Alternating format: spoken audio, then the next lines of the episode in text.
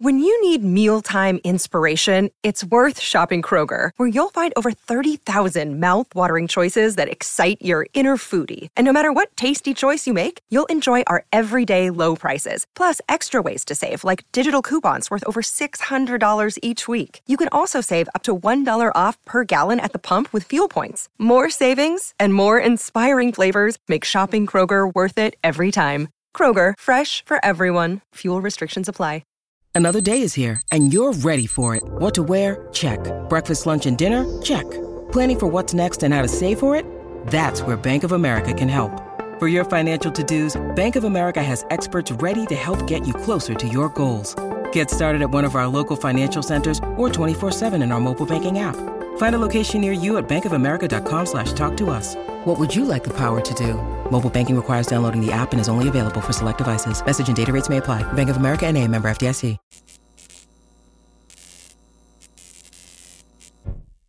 Do you believe in miracles?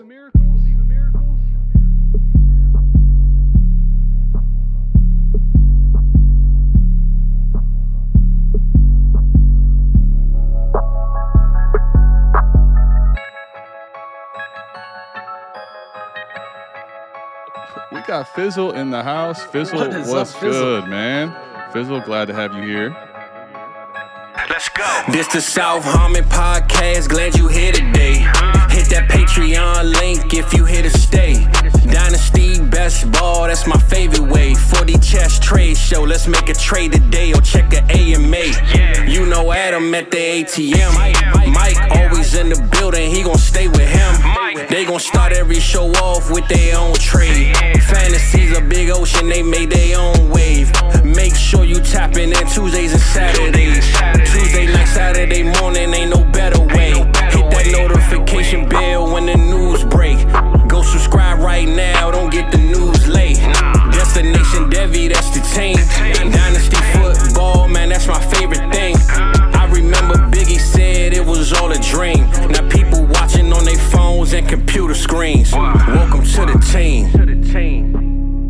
Going on, everybody? Welcome back into another episode of the 4D Chess Dynasty Football Podcast.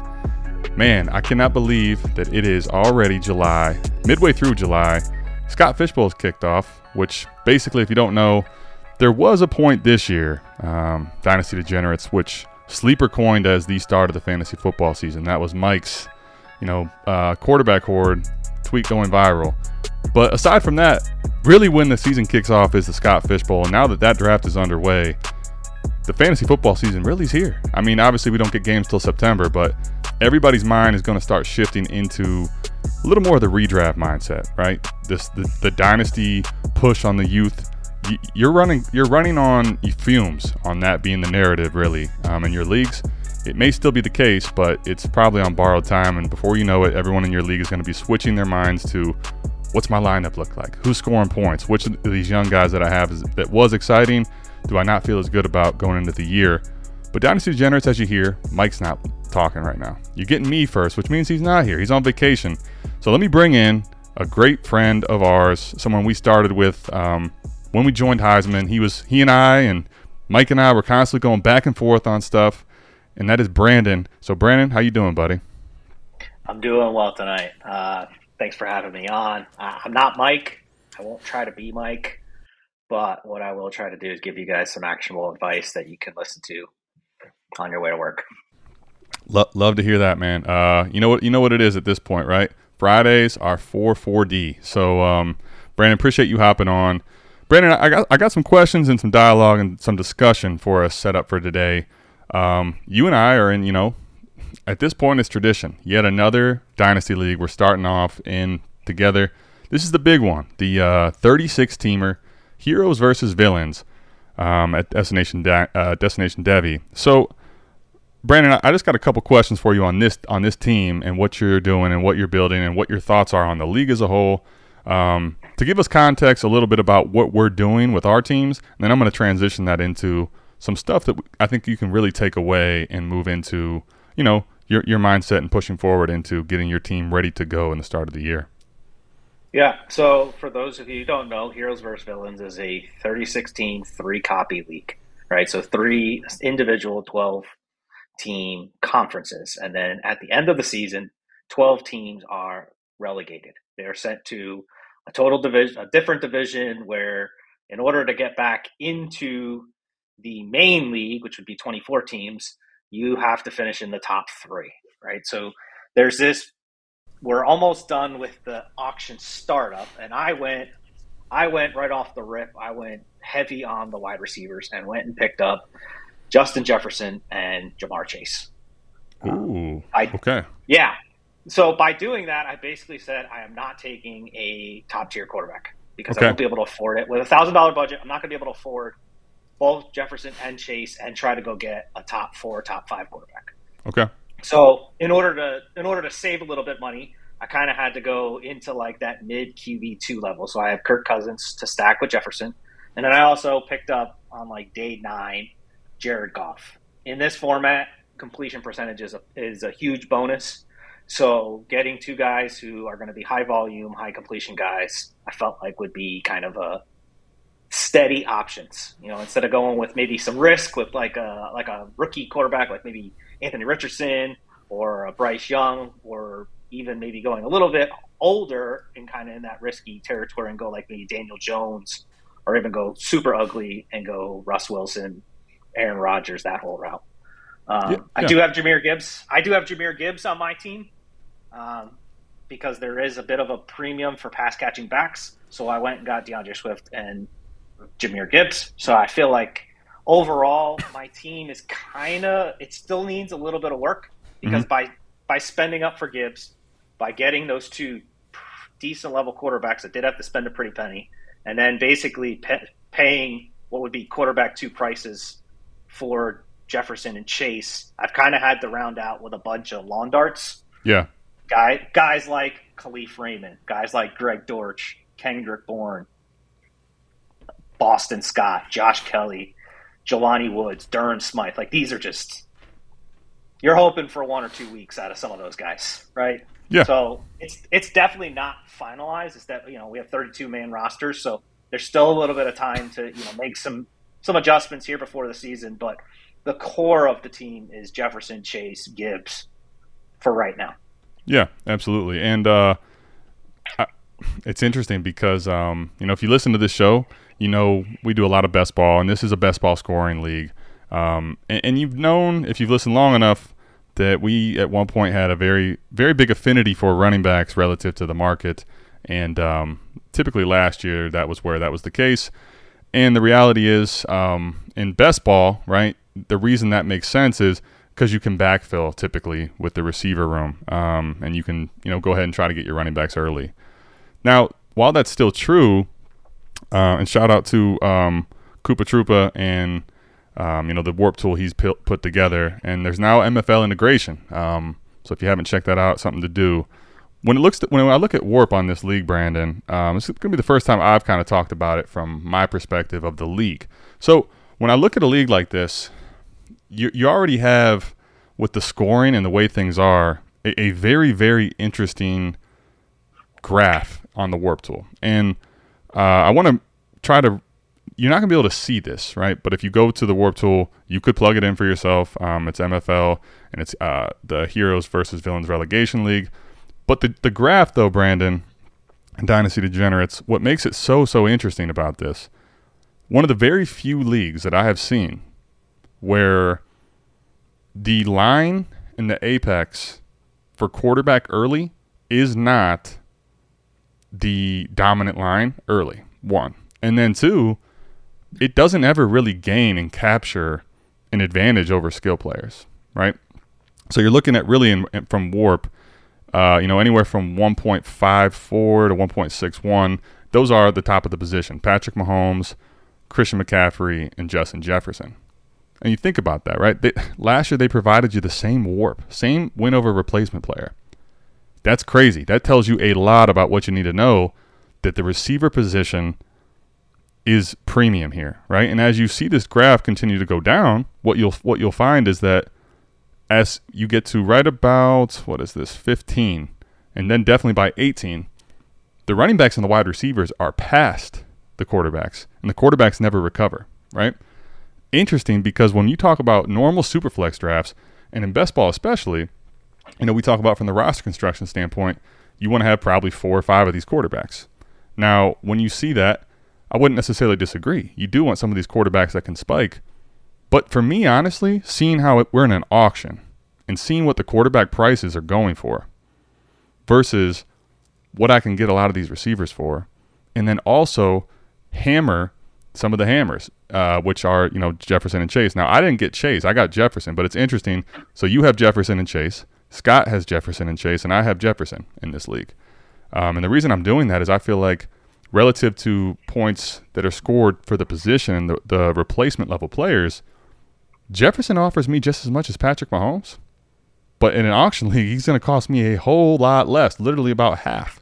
So, um, one of the few times that I was like willing to o- overspend for that player, and it's funny they were giving me a bunch of shit because I let somebody off the hook when I did it. Right, like I was so willing to go get Jefferson that I let somebody off the hook um, that would have had because for everyone listening, you can only bid. Um, you get one player a day you can bid. You have to nominate. You have to nominate by noon, and then after you nominate that player, you can only win two. So there's 12 players on each of these leagues that are being nominated daily. You can only walk away with two. So there was somebody that was going to end up going over that two and put themselves out the next day. If you go over two, you cannot bid the next day. So uh, I, I, I went against all that just so I could land Jefferson. One of the few times in best ball where when I see that WoRP chart, Brandon, that I was actually very, very in on getting Jefferson because relative to cost, I think it's just as much of an advantage as typically the top scorers at the quarterback position. Yeah, I mean, when you look at what they what they score or what Jefferson scores in comparison to, you know, quarterback at nine, quarterback ten, quarterback eleven, and you look at some of the prices of like the end of day one, like Deshaun Watson, for example. Deshaun Watson went for two hundred twenty five dollars in in my conference, right? For fifty dollars less, I could get Justin Jefferson, and I can almost get the exact same amount of production.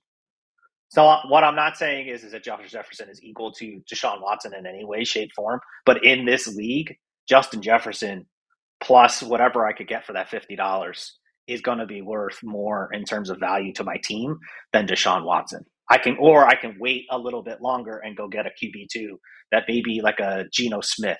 I know Ty DeClaire, he got Geno Smith in our conference for like ninety dollars, right?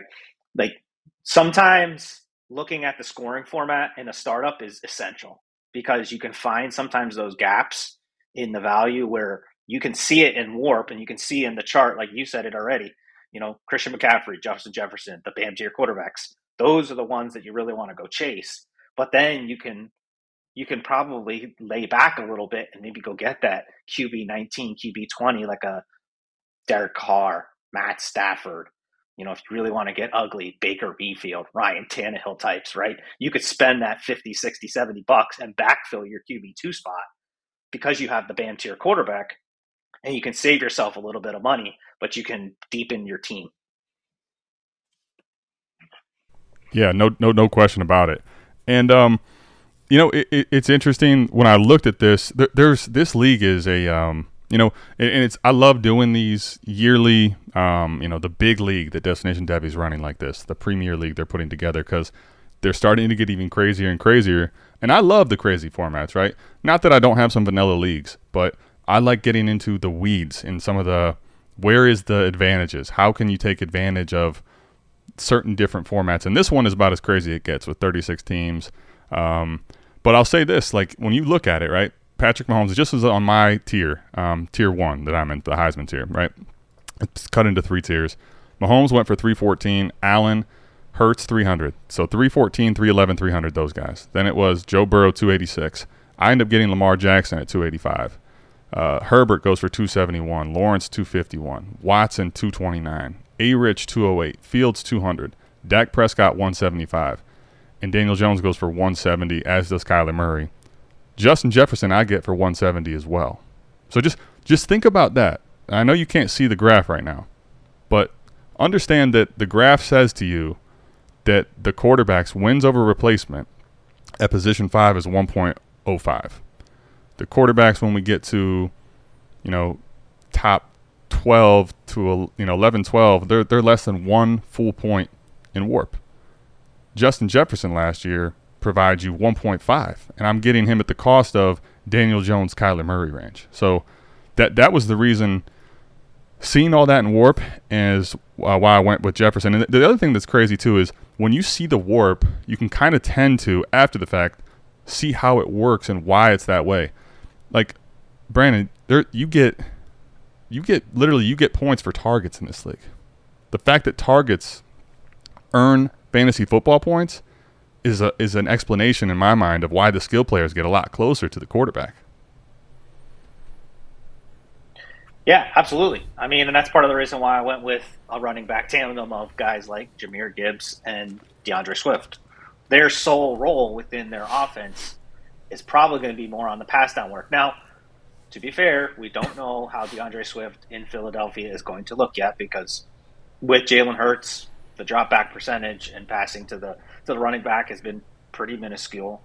We're mm-hmm. we're kind of hoping that he changes, you know, the mindset with Hurts because he's a better pass catcher than Miles Sanders. So we're hoping that that that number takes a little bit of a step forward and then you know, but yeah, I mean, targets are it's insane, man. I mean, one point per target for a running back, you get 90 points on 90 targets. I mean, that's just bananas. Yeah. Right? Like we're absolutely. talking like even mid-level mid-level running backs in this format that at pass catching work, guy like Antonio Gibson who Mike absolutely loves is ideal in this format because he's going to see 50 60 targets. Even if he misses even if 25 of them are airmailed, he still gets a point on them.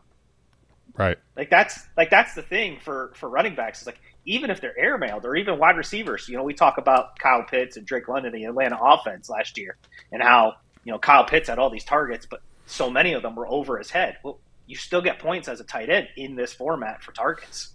So if you you want the volume hogs, so you want the guys like Jefferson, like Diggs, like Adams, like Chase, because those point those free points, you know, even though they might not do anything, those free points add up. Every play literally will count in this league because even at the end in those garbage time moments when we're sitting there watching, you know, a team down 12 with a minute left, going down the field trying to score a garbage time touchdown, and all those little quick dink and dunk routes, all of a sudden you got six targets for 35 yards.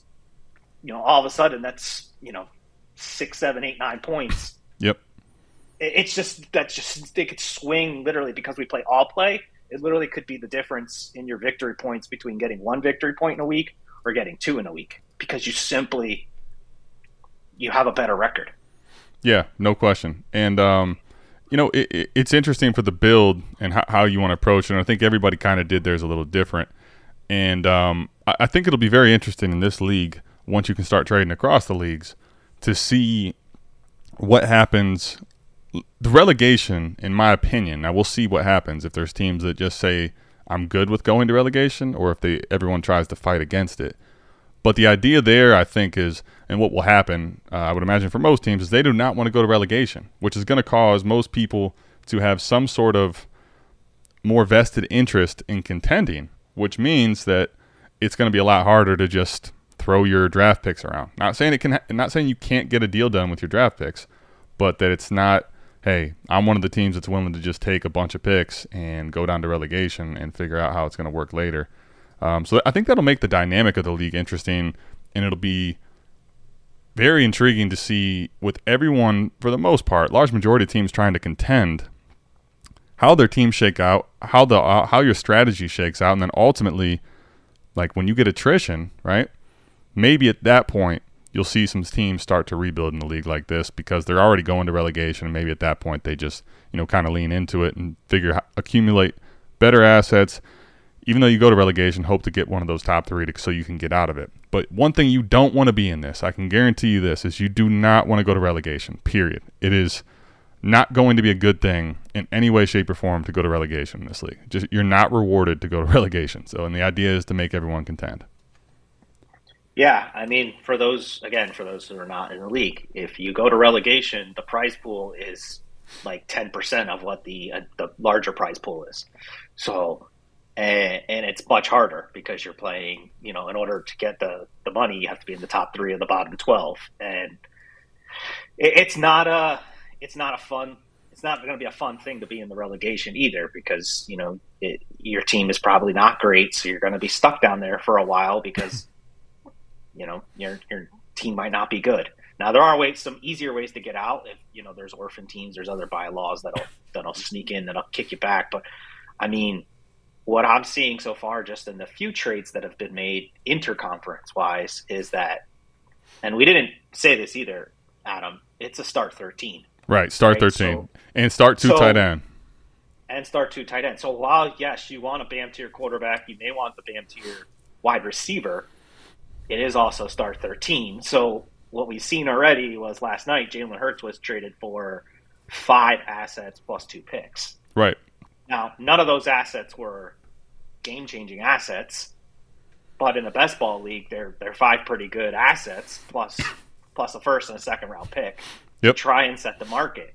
Yep. So, you know, everybody's going to try some different strategies. Everybody's going to have some people are going to try to go, you know, studs with, you know, some backfill darts and then you're going to have some teams that are balanced and then you're going to have some teams that are trying to maybe even position themselves for relegation because they get, you know, a good lottery pick for their first round pick next year and maybe they can, you know, weave the needle and get out of relegation and get a top pick.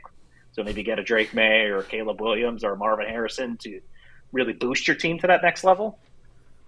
But uh, it's going to be a very interesting league because we're now getting to, as you prefaced at the beginning of the episode, like we're getting into redraft season and mind shifts, mindset shifts are starting to happen. Yeah. You know, folks are going to now looking at veterans and, you know, Lenny's still on the market. Zeke is still on the market.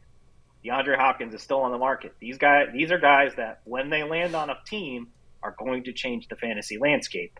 And if they happen to land on the upside dart team that you want for your rookie guy, or maybe your dart throw, like, you know, maybe you wanted Malik Davis to be the thing in Dallas. But what happens if Zeke comes back?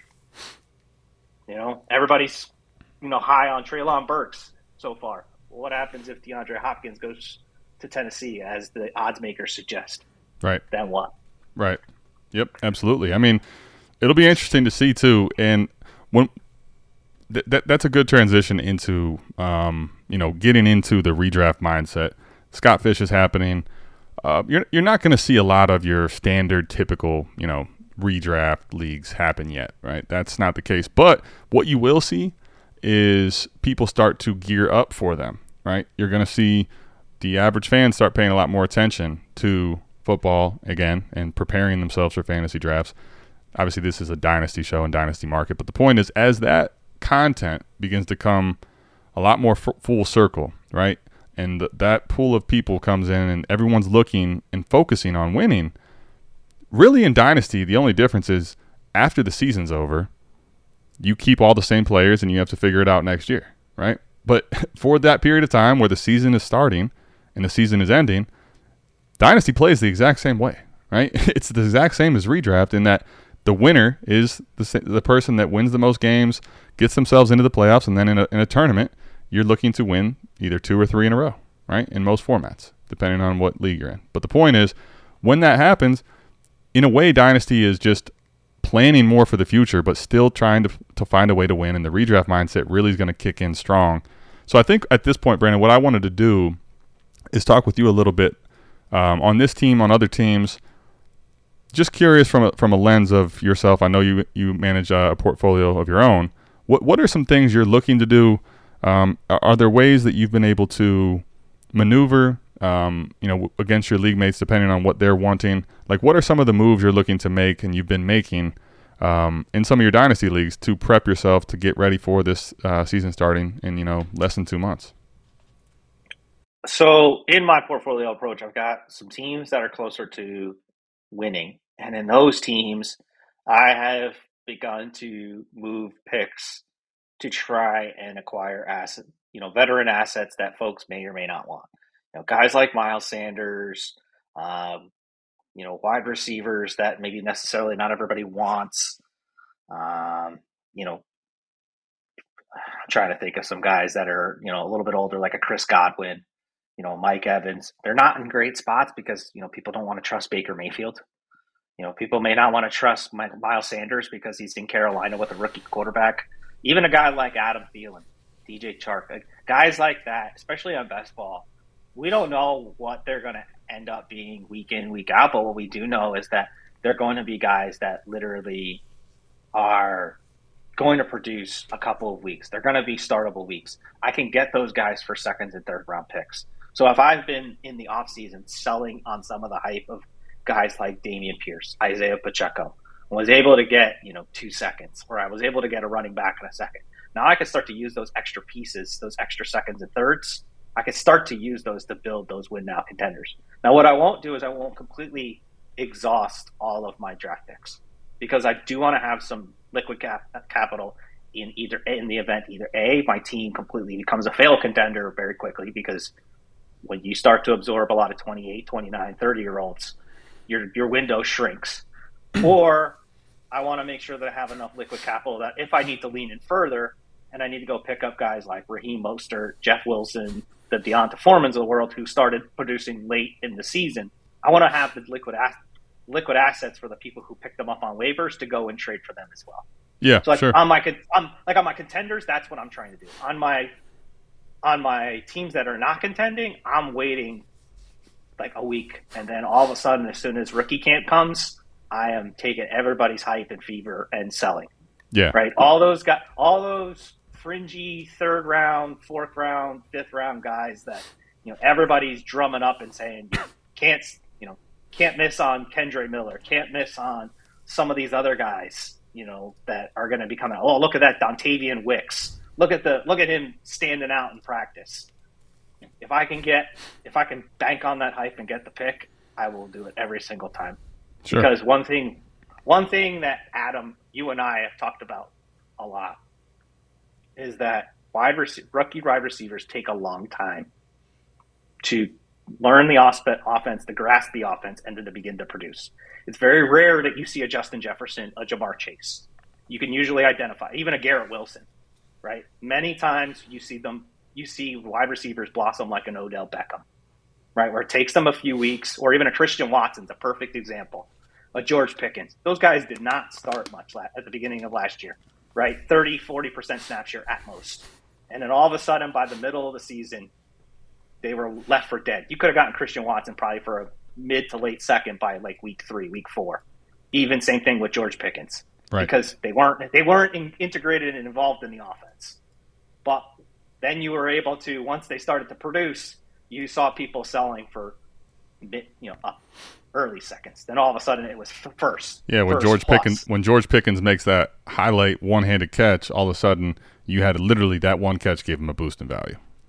Yeah, I mean, you saw you saw it with Christian Watson, right? When he had that three week stretch where he went absolute banana hammocks, taking you know sixty yard slants to the house. Right. You know, people were ready to tout him as you know the next big thing, the next. You know, he was validating his first round pick hope, right? So it's like you start to look at rookie camp now, and you see as preseason comes in, some of those guys that maybe are fringe bubble guys that may or may not, may, you know, the Keaontay Ingrams of the world, that you know they're going to be sitting, but you want to get them you want to move out on the rookie hype to get that liquid asset, do that. Yeah. Right? Do that now, especially if you're not especially if you're not contending because you're trying to get the points off your roster anyway.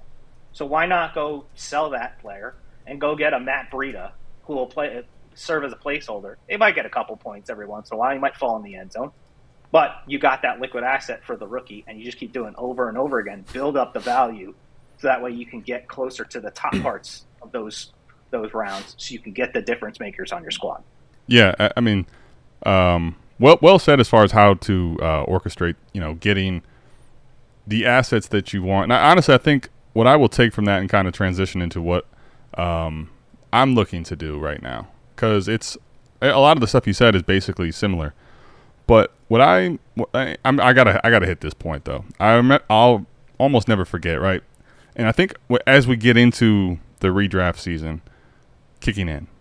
One one thing I want to talk about before I get into more strategy side is where to be careful. And the first place you got to remember is since the Super Bowl's over and where we're at now, this next stretch until we get to the season, it, it, it's basically can't wait. People cannot wait. They start getting so excited for football, but it's not here. And every day that it gets closer, there's more and more excitement, but football's not being played, so they're not you're not really getting that itch yet. You know, you're not getting to scratch it. And the reason I say that is because then when football happens, week 1, week 2, week 3, you know, week 4 even.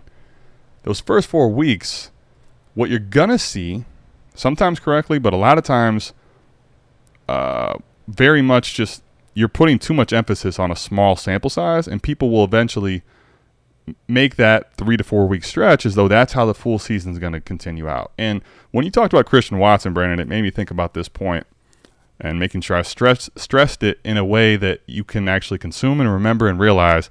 But it's hard for people because recency bias always exists, no matter what, right? This this is a far time ago now. Oh, well, this isn't as relevant. Well, yes, it is. Take your take a step back in, in time and get yourself ready for this season. And let's look at an example of last year. And you talked about Christian Watson, Brandon. So Christian Watson coming into this offense with Aaron Rodgers, right? Davante Adams leaves, and obviously, as you saw, as what we saw, um, this this team really was looking for an alpha and needed it in a bad way. But early on in the season, right? You had for the first two weeks, essentially, you know, Christian Watson didn't do anything, um, and Romeo Doubs didn't do much either. But then you had week three, right? When week three, Christian Watson does not play. Romeo Doubs goes eight catches, 73 yards, touchdown. Week four, Christian Watson's playing again, but is outshined. Three targets, one catch, eight yards. The following week, one target, one yard, one reception. Those first five weeks, Christian Watson's giving you nothing. And then you had you know, uh, Romeo Doubs that had 73 yards, eight catches, and a touchdown. The following week, it's five catches, 47 yards, and a TD. And there's there is at that point where Christian Watson then misses another two weeks with being inactive. So now you have a guy who's not producing and in and out of the lineup, dealing with injuries, and then you have this Romeo Doubs who people are putting into the fact of oh well this guy is taking over more of that workload. He he looks like he's better rapport with Aaron Rodgers. Aaron Rodgers is very big about his chemistry. All these things are being talked about. And at that from that point forward, like not saying Romeo Doubs doesn't have a role, not saying that he's not a, uh, a can be a valuable piece of a offense in NFL. But they draft Jayden Reed, they draft a couple tight ends this year, and if you were to anoint Romeo Doubs as the one that's walking into that, you'd be sorely mistaken for the rest of the season, where he only scores one touchdown the whole rest of the year. He also misses four weeks inactive, and he had one week over 60 yards moving forward from that point. And Christian Watson, after coming back from the injury, took a couple weeks to get going, but then he has, like you said, he exploded. Four catches, 107 yards, three touchdowns, multiple touchdown games. And as we saw towards the back half, Watson looked a lot more like the guy that people were expecting and hoping to draft. Now, that's that's in a crystal ball. We know what we know about that situation now. But the point I'm really trying to emphasize and make here because rookies a lot of times don't they take longer to develop. One, people are while they understand that, they want to win now. And you see a Christian Watson doing nothing and getting hurt and you're and people start to hit the panic button and they want something more like Romeo Doubs who's putting points in your lineup. Remember, when stuff like that happens, you can't put too much stock for these type of players that are they don't have a sample size in the NFL on, on just a four week, five week period. And I, I want to stress caution to that because I saw a lot of people paying well over what the market was for Romeo Doubs, essentially saying he's going to be the alpha in the offense, where they're casting off Christian Watson and, and it's not that that example. Maybe you ended up being right. Maybe uh, Romeo Doubs becomes the alpha. But the point is, you don't have enough of a sample size to make that call. And I think the fact that the NFL has been waited on so long and people are so itching for it and seeing success in a few weeks, that is something that I think people need to really be careful of. So I don't know if you have any thoughts on that, Brandon. Yeah, I mean, and I'll tell you because I did it. I bit the Romeo Doubs hype. Uh, in a Devy league, I traded Nick Singleton straight up for Romeo Doubs. Ooh. Mm-hmm. Yeah, that sucks right now. I, by the way, I'm, I mean, right? we, we've all made some bad trades, so it's just I'm, right, right. it's more about you know, whew, that's a tough price, man. I, I, I, mean, I know in the same boat, I would be I'd be hating that right now. Yeah, I mean, you're trying.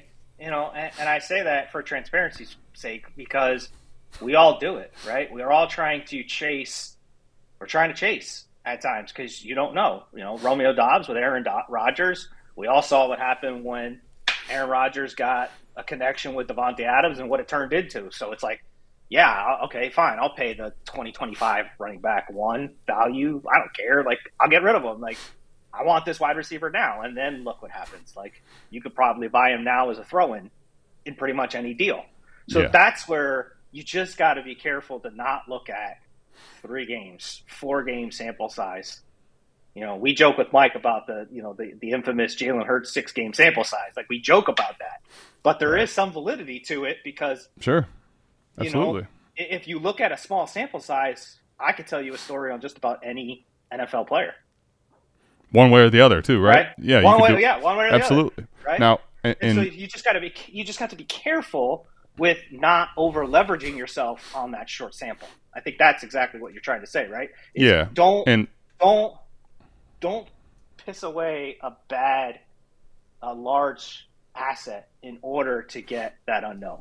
Right, because uh, for example, in this scenario, like you give away Nick Singleton in a, in a, in a le- league like that, that's tough. But you know, I saw multiple seconds being sent for him. Um, definitely, like plenty of just single second deals. But if you think about that in a vacuum, you know, what happens there is you're you're thinking about a draft pick that you feel like you can't use. But the reality is, what you're buying is an asset that still is unproven.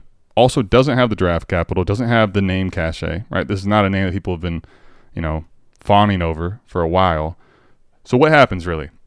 You're you're buying at this price that you think is sustainable production, and maybe it happens, but really, if you look at a deal like that, there's a lot more risk than there is reward for the price you're paying doing that. And I think one of the big things I want to stress too, and how I'm going to transition into what I'm doing with my teams and things I think that um, we can talk to about the dynasty degenerates and and pushing into your different leagues and how you want to do that. First and foremost, I think one of the biggest drivers of that is people not really looking at their teams appropriately from top to bottom. And you look and you say, all right, this team looks good. I'm happy with it. Boom, boom, boom. You're going to have guys that do not produce. You're going to have guys that get hurt. And the NFL bye weeks start in week five. And last year, those first four weeks, you had that happen. Romeo Doubs was playing well. And then you have bye weeks and you're looking at, you know, missing some guys in week five and week six and seven and so on. And when the first time the bye weeks happen, people that are not really, really managing their roster appropriately kind of catches them off guard. And then they start thinking about bye weeks and they're looking to buy additional players to facilitate um, some of the spots they may need to fill players in for their bye weeks. So I, I want to stress that point too. Make sure you're understanding that bye weeks are coming. I think the biggest way that I can stress, and it's a good transition into what I'm doing with my teams. First and foremost, like I need to under you need, you need to understand the league, and for me, what I'm doing is also incorporating WoRP into that. Now, I'm not going to go too deep in the weeds on that because uh, if, if you want a full full breakdown into WoRP and all that, you can go check out a series that Scott and I are working on uh, about you know towards the end of, Ju- end of July. It should be ready to go. Dynasty Mind Warp. But what I will say is understanding the WoRP in my league and understanding the league is, is it is it lineup or best ball, right, Brandon? So first and foremost, is it lineup or best ball? Uh, you know, what does it look like as far as the WoRP goes? How many are we starting, right? And then ultimately, the big thing for me is when I when I can put WoRP in my league together. I, now you're not going to do this and say, okay, well, last year Geno Smith was really great, so I want to get myself some Geno Smith. Like that's not he was good in WoRP, he was good in points per game. That's not what I'm using it for. What I'm using it for is one, what should I be doing with the roster? Right? Like what's the roster construction really look like for this team? So and, and if this is a best ball league, like like the heroes and villains are, and a lot of my leagues are, are best ball, what I want to do is try to backfill my depth as much as possible and make sure I have the right number of tight ends, the right number of receivers, the right number of running backs, the right number of quarterbacks. And if I'm not in line with that, how do I get myself there? And then the second thing I'm looking at is like I talked about with the heroes and villains, and you can do this for any one of your leagues that you're in, right? Look at the WoRP and think about it. Where is the advantages that you see in this chart? Where are they at? And, and the big thing you have to really ask yourself is what does that graph look like relative to market? Now, if you're in a very, very vanilla league, right? Let's say it's a 12 team start 10, standard, you know, 25, 30 man bench. the market probably is going to look similar to the graph, and there's not some big time exploitation you can do with the market values of players and WoRP.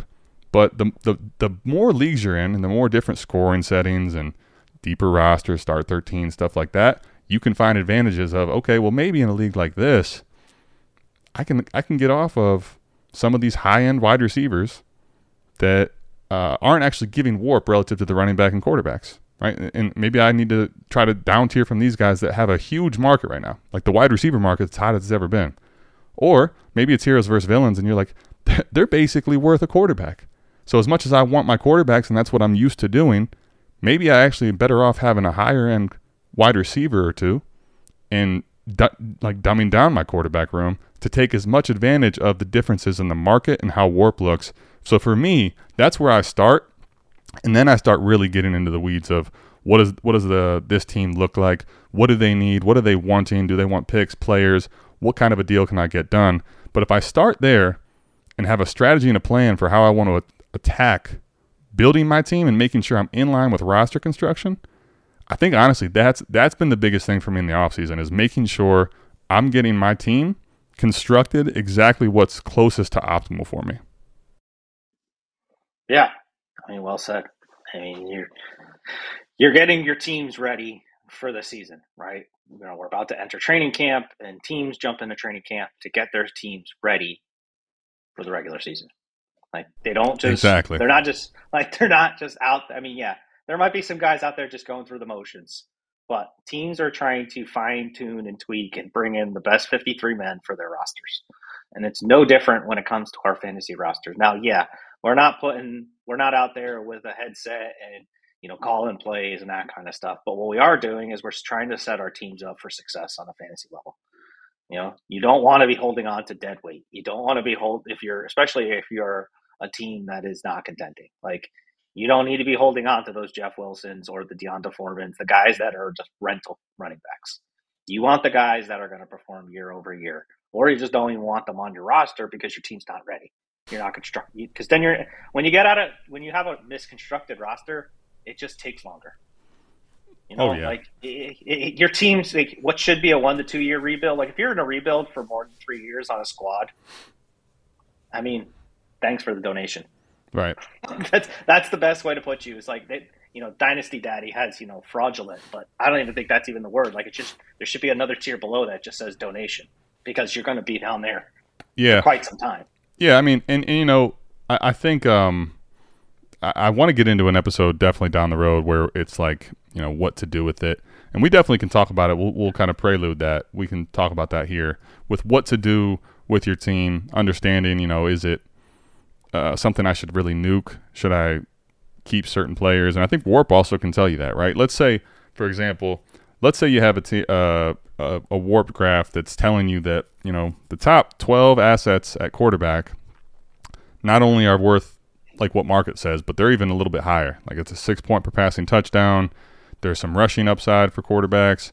There's um, you know maybe a little bit of points per completion in there, stuff like that, and you'll see the graph for quarterbacks get even higher than um, a typical line you'll see versus the wide receiver and running back, like that's going to be a league. Okay, maybe I don't hear while I'm rebuilding. I Actually, want to get off of a young top 12 quarterback. Like if you have a Trevor Lawrence, like maybe I don't want to actually sell off of there completely to where I have to c- totally rebuild my quarterback room from top to bottom. Maybe that's something you want to keep um, when you're rebuilding like that. So, and, and the reason I bring that up is you're talking about here, you know, if you're going to have to rebuild for three years, I mean, that's a long time to just con- simply take L's and donate. Now, if I am forced to, and if this is absolutely the best value for my team, I will do it. But typically, I want to have a timeline that's not three years, right? I'm happy to rebuild for a year.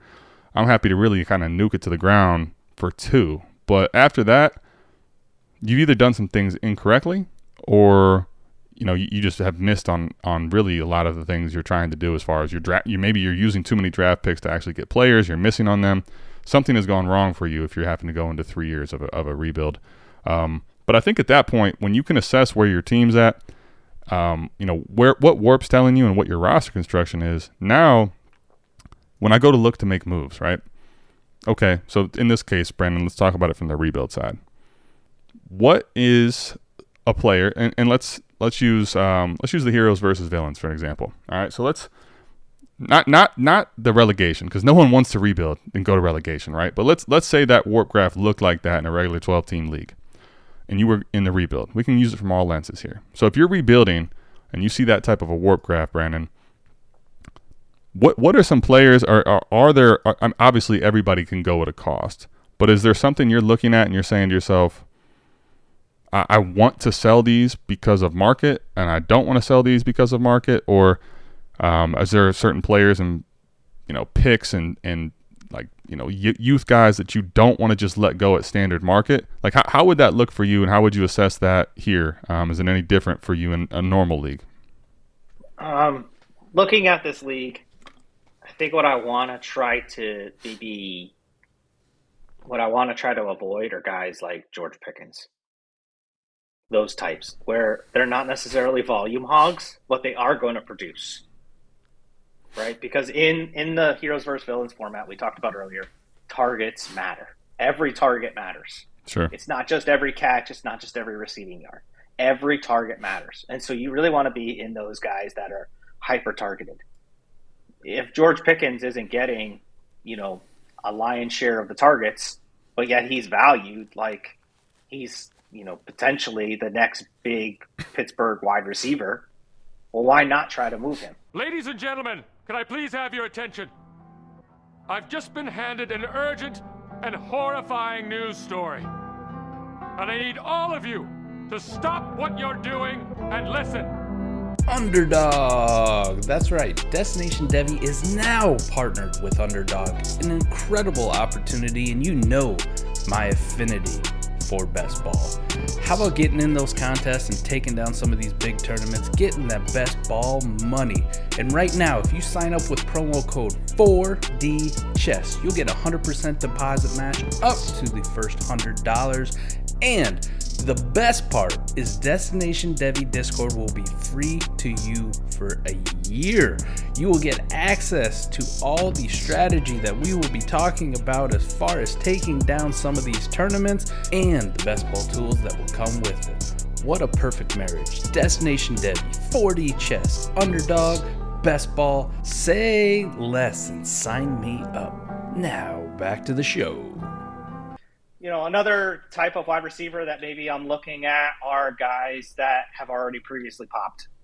You know, maybe there's a guy like a Christian Watson. I know I have Christian Watson on my team, but, you know, he has a new quarterback. There's a whole new situation that we're talking about here. You know, is Jordan Love going to throw 30, 35 times a game? Is he going to be able to complete at the same percentage that Aaron Rodgers was completing at? You know, the Packers offense is a complete unknown. Scott Connor and I had this conversation in the Heisman voice chat just yesterday. You know, what does that Packers offense look like? Is it going to be one that is more pass happy? Or is it just going to be one that they turn around and hand the ball off to Aaron Jones and AJ Dillon a lot? Right. So those are the kind of guys that I'm kind of looking to maybe move off of. But I'm also trying to find guys that secretly could be on efficient offenses that are going to get a lot of targets. Like a guy that I just picked up today. I, I know it was on off the line last week when Laquan James jumped on uh, to talk about the NFC West preview. You know, guy Greg Dortch. We don't know what the Arizona Cardinals offense is going to be. You know, there's no DeAndre Hopkins, probably no Zach Ertz to at least start the season. No Kyler Murray potentially. Marquise Brown, that's Hollywood's nice, but we've had, we know Hollywood's had a history of injuries. Zach Ertz has been is hurt. You know, Trey McBride is still in year two. Is he going to command the t- you know the line share targets? Probably not. So who does it turn to? Is it Michael Wilson? Is it Greg Dortch? These are the kind of guys that on the fringe, like they're not sexy names. You know, Greg Dortch is not going to be, you know, hey, I need to go get that guy. Yeah. But he's the type of cheap asset that I could get thrown into a deal if I trade off of say a George Pickens. Hey, give me give me Greg Dortch and a late first.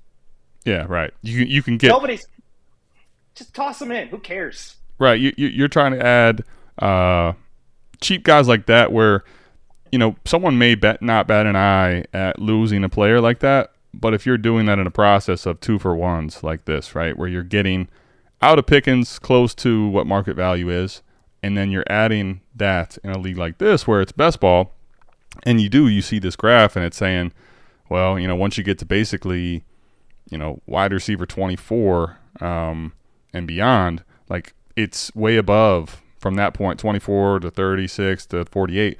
That that wide receiver of that type of stature, like you're talking about, which Greg Dortch absolutely can be a top 40 receiver in a week in an offense like that. He could absolutely be a top 31 uh, some of these weeks. We've seen it before from him. So getting that thrown into a deal helps you backfill one your roster, um, but two, like now all of a sudden maybe there's a scenario where Greg Dortch off of two weeks has flippability for another draft pick, or you can utilize him in, a, in another deal coming up to someone that maybe is dealing with an injured receiver, right? So now you can go buy low on you know, a younger asset that has showed promise early but got hurt in the season, right? Like you do enough of those deals and you start to have extra type of players to play with. So I do I definitely like that one. Getting um, kind of like what some people value as trash is now your treasure. So I, I do like that one a lot. I think too in this league, what what I see Brandon is, you know, how different you're really looking at. You know, when I when I say in this WoRP graph the top six, right? What I mean by that is top six quarterbacks, running backs, and wide receivers as far as how they matter. You know, that's you're looking at all above one win over replacement player. And, you know, obviously all the way to 12 there, still quite close to that, like 0.8 you're looking at. So what I'm really seeing here is those assets there as far as difference makers – unless they're old, like I don't really want to get off of those because of how much they they could mean to me down the line. Now the problem is you can't keep too many of those, or you're not going to effectively rebuild. Right? They're going to help score points and not allow you to get closer to the bottom. But what I don't want to do if I'm going to lean into a rebuild is nuke it to the ground to where I now am going to come out of this rebuild and very likely not be able to get back into at least a, po- a portion of those hammers in this league, which even in best ball we're seeing matter, right? So look, that's one of the things I look at. So maybe I don't want to actually get off of Ja'Marr Chase as as hard as that would be in a rebuild to not get off of a Ja'Marr Chase. Like that might be something I'm I'm if someone's gonna get Ja'Marr Chase from me, they got to pay well over market to make it worth my while so that I can get back into that conversation later, right? Not saying I won't trade him, but you're going to have to really overpay from what you probably are used to in the market. Whereas, you know, certain wide receivers that are older, you know, let's say like I got a Stefon Diggs on my rebuild, like I got news for you. you don't have time to sit around and wait for, you know, someone to pay up out the nose if it's not happening. Like you need to move off of Stefon Diggs because God forbid if he got hurt now you're holding that bag, right? So it just kind of depends on the player for the rebuild side there. If I was contending, I think the the big thing that you can actually do, Brandon, is also uh, why I like the what you talked about with Pickens. I think the crazy part about that is that's a trade like that first and throw in Greg Dortch. Like that's a move I'm making on a contender as well because I I now get Greg Dortch, which don't get it twisted. I don't think Greg Dortch is going to be the same as George Pickens in you know points per game and best ball spike weeks and consistent weeks. I don't foresee that. But I get Greg Dortch on my team, which helps me round out my receiver room, which on in a league like this, I want 12, 13 receivers in a league like this at least, right? So now I get that and now I have a first to play with in my bag of in my arsenal that I can go see, all right, what can this buy me? What can I attach to this first now as well to buy into a range north of George Pickens, right? Like that that's the type of thing I think you can do on both sides if if someone will throw in something like that, you know. Not a sexy thing, but a Greg Dortch type of a player. So I, I do think too on the contender, um, if it's a league that's throwing around picks, like I would be willing to acquire them at the right price. And for a guy like Pickens, the reality is he's got a very good dynasty market, but we don't know really how much points per game he's going to be. He's, I mean, I have him in this league uh, for for 2.6 percent of my budget. I'm happily taking him, right? But for actionable advice, if I'm able to get off of him for even if it's not quite all that, right? Like if I'm able to get a tear down of two true solid players, maybe a little north of Greg Dortch if it's going to be a two for one there. But point is, if I can do those type of moves, even on a contender, I'm willing to do it. So it kind of just really depends on the player, the asset you're looking at, and what your league mates are going to value. I think sometimes you have to only only way you can know is really start sending out some offers and seeing what type of counters you get back and what type of feedback you get. I mean, you can also go the other way too you know, we didn't talk about this, but like, what if you go? What if you take your your first, or take, you know, let's say you absorbed the first earlier. What if you take that Pickens and that first and go up instead of going down? Sure. Oh, you you could absolutely right? do that. Yeah. You know what I mean? Because you can sell somebody, especially who's trying to contend. Maybe they have a DK back. Maybe they have a DK Metcalf, or maybe they have something a little bit higher, like a I don't know. I don't know if you can get Garrett Wilson. That that would be maybe a stretch, but maybe a Jalen Waddle or a Chris Olave, right? With that first round pick, that late first round pick that you know is not lottery, and George Pickens. Like, hey, you're trying to tear down off of Chris Olave or Jalen Waddle. You're trying to get out of those guys. Can you trade? Can, can you want to take this George Pickens because you believe that George Pickens could be, you know, the next solid wide receiver too? Yeah. Yeah. This late first. Here and, you go. And, I'll sell you on that hope. And and you don't always have to go one way. You can go the other way. Yeah, for sure. And I think um, to that point, right? you can go up. Now in best ball, typically in a league like this, I wouldn't like to do that too often because you only have that one first to send in, right? Now if I would do it if it, the deal made sense. Basically, if I can get from Pickens and a first, and I'm getting into that truly elite receiver range, like I think there's a very very real shot. Um, and, and shout out to Ray and the Holy Trinity, right? If if if it all looks good in those three categories, and there's a very very realistic chance this player playing a full season could be a top five, top six receiver, that's a deal worth shooting your shot on. Yes, absolutely.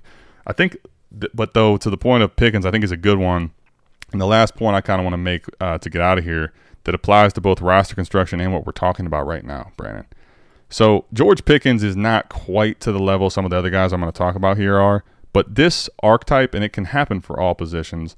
Uh, quarterback, not necessarily as much, right? But what I mean is, okay, George Pickens last year, he it took him a while before he actually earned the role, now, now George Pickens has a role enough to where, like, listen, if he's a wide receiver four or five on my team or, or lower, cool. Like, I'm, you know, I'll I'll live with him not being an alpha target getter. Now, granted, I'm happily shopping him if I can go up or tear him down if his dynasty value makes sense. But when you think about your roster construction for these teams, and I think something that I've had to ask myself an honest question about, and I think you should be too, dynasty degenerates, and thinking, all right, you're looking at your roster construction. You're trying to keep yourself in a certain range, roughly on you know quarterbacks, receivers, wide receiver, uh, quarterbacks, running backs, receivers, and tight ends. Right? You're trying to make sure you're like you, you don't have to do it super rigid. Like for your own self, you can have your own roster construction. Like how does it look? How many of these players do I need to have? It doesn't have to be specifically what the WoRP tool says. But the point is, you should try to stick in a range and have an idea of how you want that to look. And you can obviously maneuver players and you can come in and out of that roster construction. But I think where you have to ask yourself, and the question I've been asking myself, I think everyone should. So let's say your number is eight or nine at the running back position, right? Okay. One, there, there's one thing. You, you don't necessarily have to have optimal roster construction there by week one. For example, you don't have to necessarily uh, expose yourself to eight guys in week one that have, like, could get injured in the next however many weeks and seriously put holes in your team, right, in your values. So you may maybe you go light a little bit, but the one thing, regardless of whether you do that, the biggest point is how many of those eight that you have, let's say, are Roschon Johnson types, Kendre Miller types, right? If you have, you think you're in line with the roster construction, but right now in July, you're you're banking on a Kendre Miller, a Roschon Johnson, a Tyjae Spears, these type of players there's a very real scenario. You are sadly mistaken for how they are going to perform and the touches they're going to get for the first month or two of the season, right? And the same can go for wide receivers in this range, you know. Um, so my point here with this is because the redraft mindset is already starting to come in, it's here for a lot of people. I, I think that's one thing that I have done, and I haven't necessarily always made the trades that I want to, but I, I have formed on all my portfolio how many of these teams that I have the roster construction close to what I want, but really the assets don't equate enough to real difference makers, not even difference makers, but real assets and points per game. Like their snap share, their touch count, how many opportunities they're going to have, realistically, does not meet really the minimum threshold that I need to have for that group. So if that's the case, can I currently like if, if I'm, for example, in that, let, us say it's eight running backs, okay? I have a, a, solid group, but I have one Kendre Miller share. I'm fine. Or one Roschon Johnson share. Cool. One Tyjae. Fine. But if you see yourself having two or three of those types, that's a league where I'm actively looking to trade at least one, if not two of those guys, right? Because I they could end up being fine end of the year. They could all end up being great running backs by the second half of the season. Some of them may be league winners. I, I can't predict that for sure. But what you don't want to have is you think you have eight, but really now you only have five because those guys aren't even getting that much touches week one. Then you do get hit with an early injury. That's how, truthfully, you get really stuck chasing, circling back to that whole Romeo Doubs thing, is when you are relying, you think you're going to rely on people that are not going to give you points early in the year, that's how you can get yourself in some big trouble. Yeah. Yeah, especially if they don't fire early, right? Because if you don't fire early, then you start to to panic. I mean, we've seen it just about every year, right? Breece Hall didn't start out strong last year. You know, Jonathan Taylor in 2020 you know, guy, guys still, you know, they just they, they start, you know, first couple games they start slow and everybody panics. Every like, what happens if Bijan Robinson starts out slow week one, week two? People are going to panic. Like, you just don't. You want to have as many stable assets as you possibly can going into the season. Those difference makers, like you want them to be right out the chute.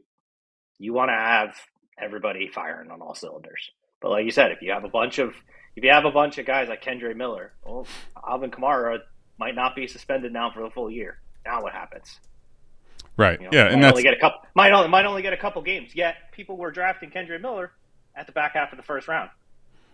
Right. Yeah, So now what? you exactly. You're, Right. Are are you gonna? You're not gonna cut bait on your one ten pick that you just made three and a half months ago. right. You're not gonna go sell them for any third. Exactly, and that's where and that's where I think too. You know, the same thing goes for receivers. Whether that's and a lot of times th- this will happen for a team that either is too youth centric focused or maybe just didn't realize um, that the assets that you picked up and what it looks like. But the same can be true if you're wide receiver room, especially right. If you're relying on four type four of your heavy investment wide receivers are JSN, Zay Flowers, Quentin Johnston, and Jonathan Mingo.